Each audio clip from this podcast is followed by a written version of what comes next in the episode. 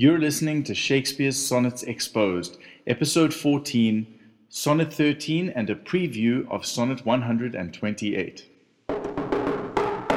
What if I say I'm not like the others?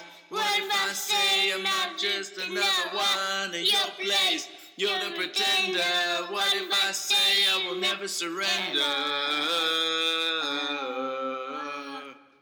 Once again, I'd like to thank my patrons for their contributions, and as importantly, for showing faith in a project I've been obsessed with and possessed by for years. Tattoos 2 and 3 hurt.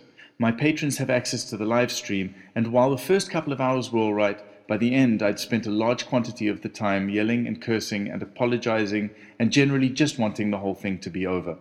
The good news is that in spite of my weakness, the two tattoos came out beautifully, and I'm particularly impressed with Sonnet 3 as it received a last minute treatment of having the actual sonnet text on the backplate, which was unexpected because I didn't expect either of the tattoos to be so big and large enough to do that. The healing has been a lot less traumatic than Sonnet 1, although the itching has only just begun and it is distracting. I'm stupidly excited to be adding sonnets 4 and 5 on Wednesday, at which point I'll be caught up on my initial plan of a sonnet a month since October. Additionally, I must share that over the past week I have finally begun reading Golding's translation of Ovid's Metamorphoses to my three year old, and it's been as good for my knowledge as it is a thoroughly effective lullaby for my son. A word of advice to those of you brave enough to try it if you put on even a terrible Scottish accent, the rhymes work really well. I strongly suspect that the Scottish have preserved the Middle English accent a lot better than the English. Right, let's analyze Sonnet 13. Oh, that you were yourself, but love you are, no longer yours, than you yourself here live. Against this coming end you should prepare, and your sweet semblance to some other give. From the perspective of the sonnet side of the looking glass, the sonnet is speaking both to Shakespeare and to the reader. As aspects of Shakespeare's spirit are being transmuted into the words of the sonnet, they no longer belong to him alone, just as he himself does not get to live in the sonnet, but must die a natural death while his copies continue on their adventure. While the reader's attention is focused on reading the sonnet, they give themselves over to it and, in their imaginations only, live in the world that the sonnet creates. When the writing of this sonnet comes to an end, Shakespeare must lend his spirit to another sonnet, and when the reading comes to an end, the reader must continue on to the next one. From our side of the looking glass, the sonnet's self is Shakespeare, but that self does not belong to it. The sonnet exists only in the minds of the author and the reader. The sonnet must prepare for the eventuality that it will be completed by the author or reader, and must move on to search for another sweet semblance. This is reinforced in the word semblance, which suggests an imitation of the bard, which is a sonnet. So should that beauty which you hold in lease find no determination, then you were yourself again after yourself's decease, when your sweet issue your sweet form should bear. The word lease follows the established theme of legal tender and contracts, with a connotation of temporary. Temporary, in context of the sonnet sequence, is the state of the biological author, the reader, and the ephemeral reading experience. Determination in Shakespeare's day meant decision, a sentence in a suit at law, and the end of a lease. In this context, we can reword So should that beauty which you hold in lease find no determination as let us hope that this contract with beauty does not come to an end. So the first two lines of this quatrain speak to all three actors. For Shakespeare, his beauty borrowed from nature is loaned to the sonnet sequence. For the sonnets, it is the bard's borrowed beauty that is loaned to the reader. And for the reader, the beauty of the sonnets rents space in the reader's mind.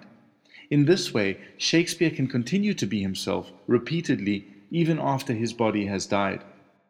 Issue at the time had a few meanings, including an exit or leaving, a discharge of fluid from the body, offspring or children, an outcome of action or consequence, and legally the end or result of pleadings in a suit, implying a point of contention between two parties. The last line of this quatrain can be plainly read as when your sonnets carry your form. But as the quatrain has already established a legal theme, It seems reasonable to suggest that the sweet issue may refer to the contention between the sonnet's love for Shakespeare, their duty to be discharged, and their relationship with the reader, or simply the argument that the sonnet makes on Shakespeare's behalf. Who lets so fair a house fall to decay, which husbandry and honour might uphold, against the stormy gusts of winter's day, and barren rage of death's eternal cold?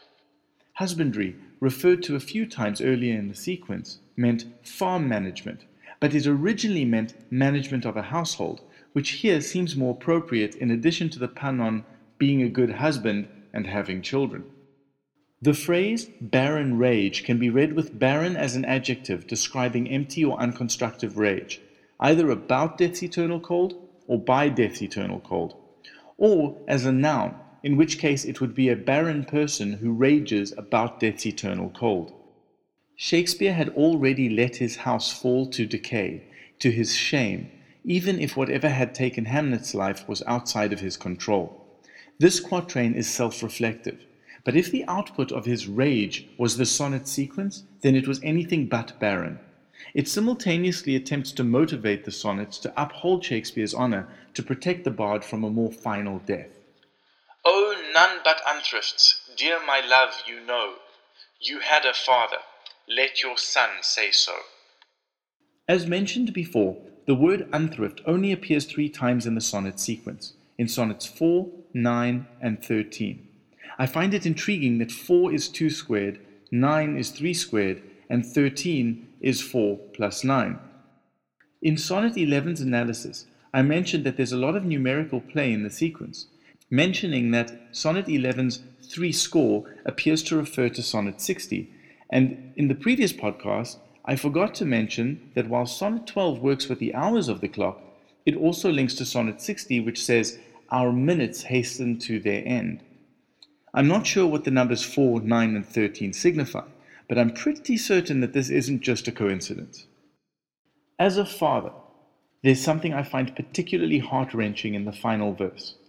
The sonnets serve Shakespeare by replacing his son, and so this line was written by a grieving father to his son's memory. You had a father, then, takes on a powerful new meaning. You had a father, Hamnet. Let your sonnet say so. Some wonderful people are putting together a documentary called A Bard for the Ages Shakespeare's Timeless Effect and are looking for submissions. And I'd like to share mine with you, in addition to a link to more information in the description if you'd like to participate yourself. Sonnet 128 How oft, when thou my music, music playest, Upon that blessed wood whose motion sounds, With thy sweet fingers when thou gently swayest, The wiry concord that mine ear confounds. Do I envy those jacks that nimble leap To kiss the tender inward of thy hand, Whilst my poor lips, which should that harvest reap, At the wood's boldness by thee blushing stand? To be so tickled, they would change their state And situation with those dancing chips, O'er whom thy fingers walk with gentle gait, Making dead wood more blessed than living lips. Since saucy jacks so happy are in this, Give them thy fingers, me thy lips to kiss. Shakespeare's sonnets, one of the most tragic and beautiful pieces of writing in the English language, is the bard's last will and testament, a monument to his son, and it captures Shakespeare's spirit in poetry in an effort to keep his legacy alive for all eternity. Each sonnet is a little song as well as a little son, and the framing of the sonnet sequence is the story of Narcissus and Echo, as translated from Ovid's Metamorphoses by Arthur Golding. The wood instrument is the sonnet sequence, with its pages made of trees, and the ear that is confounded by the wiry concord is Shakespeare's, because a long decayed corpse cannot hear anything. Sonnet 128 is Shakespeare telling the reader that his music is produced by the reader's fingers playing over the words of his saucy sonnets, which leap to kiss the reader's tender palms as the pages are turned. And as the reader reads the words aloud, the bard's spirit reaches out across the centuries to kiss the reader's lips as his words pass by. Shakespeare's sonnets are the only works that he has intentionally published himself, and they form the backbone of the large body of work that we continue to marvel at today. Even by today's standards, they are utterly groundbreaking, literally amazing, and open 154 windows into the soul of arguably the greatest author who has ever lived. It is a timeless work and as relevant as ever. While the sonnets have been recognized and adored by scholars and fans the world over, they haven't enjoyed the same kind of mass appeal as his plays, and Shakespeare's intention for his works was always to appeal to a broad cross section of society. It is my aim to rescue the sonnets from obscurity, from the darkness, and to that end I am producing a graphic novel adaptation, recording these podcasts, and tattooing 154 images representing the sonnets onto my body. If you haven't already, then please sign up to support me at www.patreon.com slash fisherking. And please join our community discussions on Reddit at slash r slash sonnetcomix with an X. Thanks for listening. What if I say I'm not, like the others? What if I say I'm not just another one in your place? You're the pretender. What if I say I will never surrender?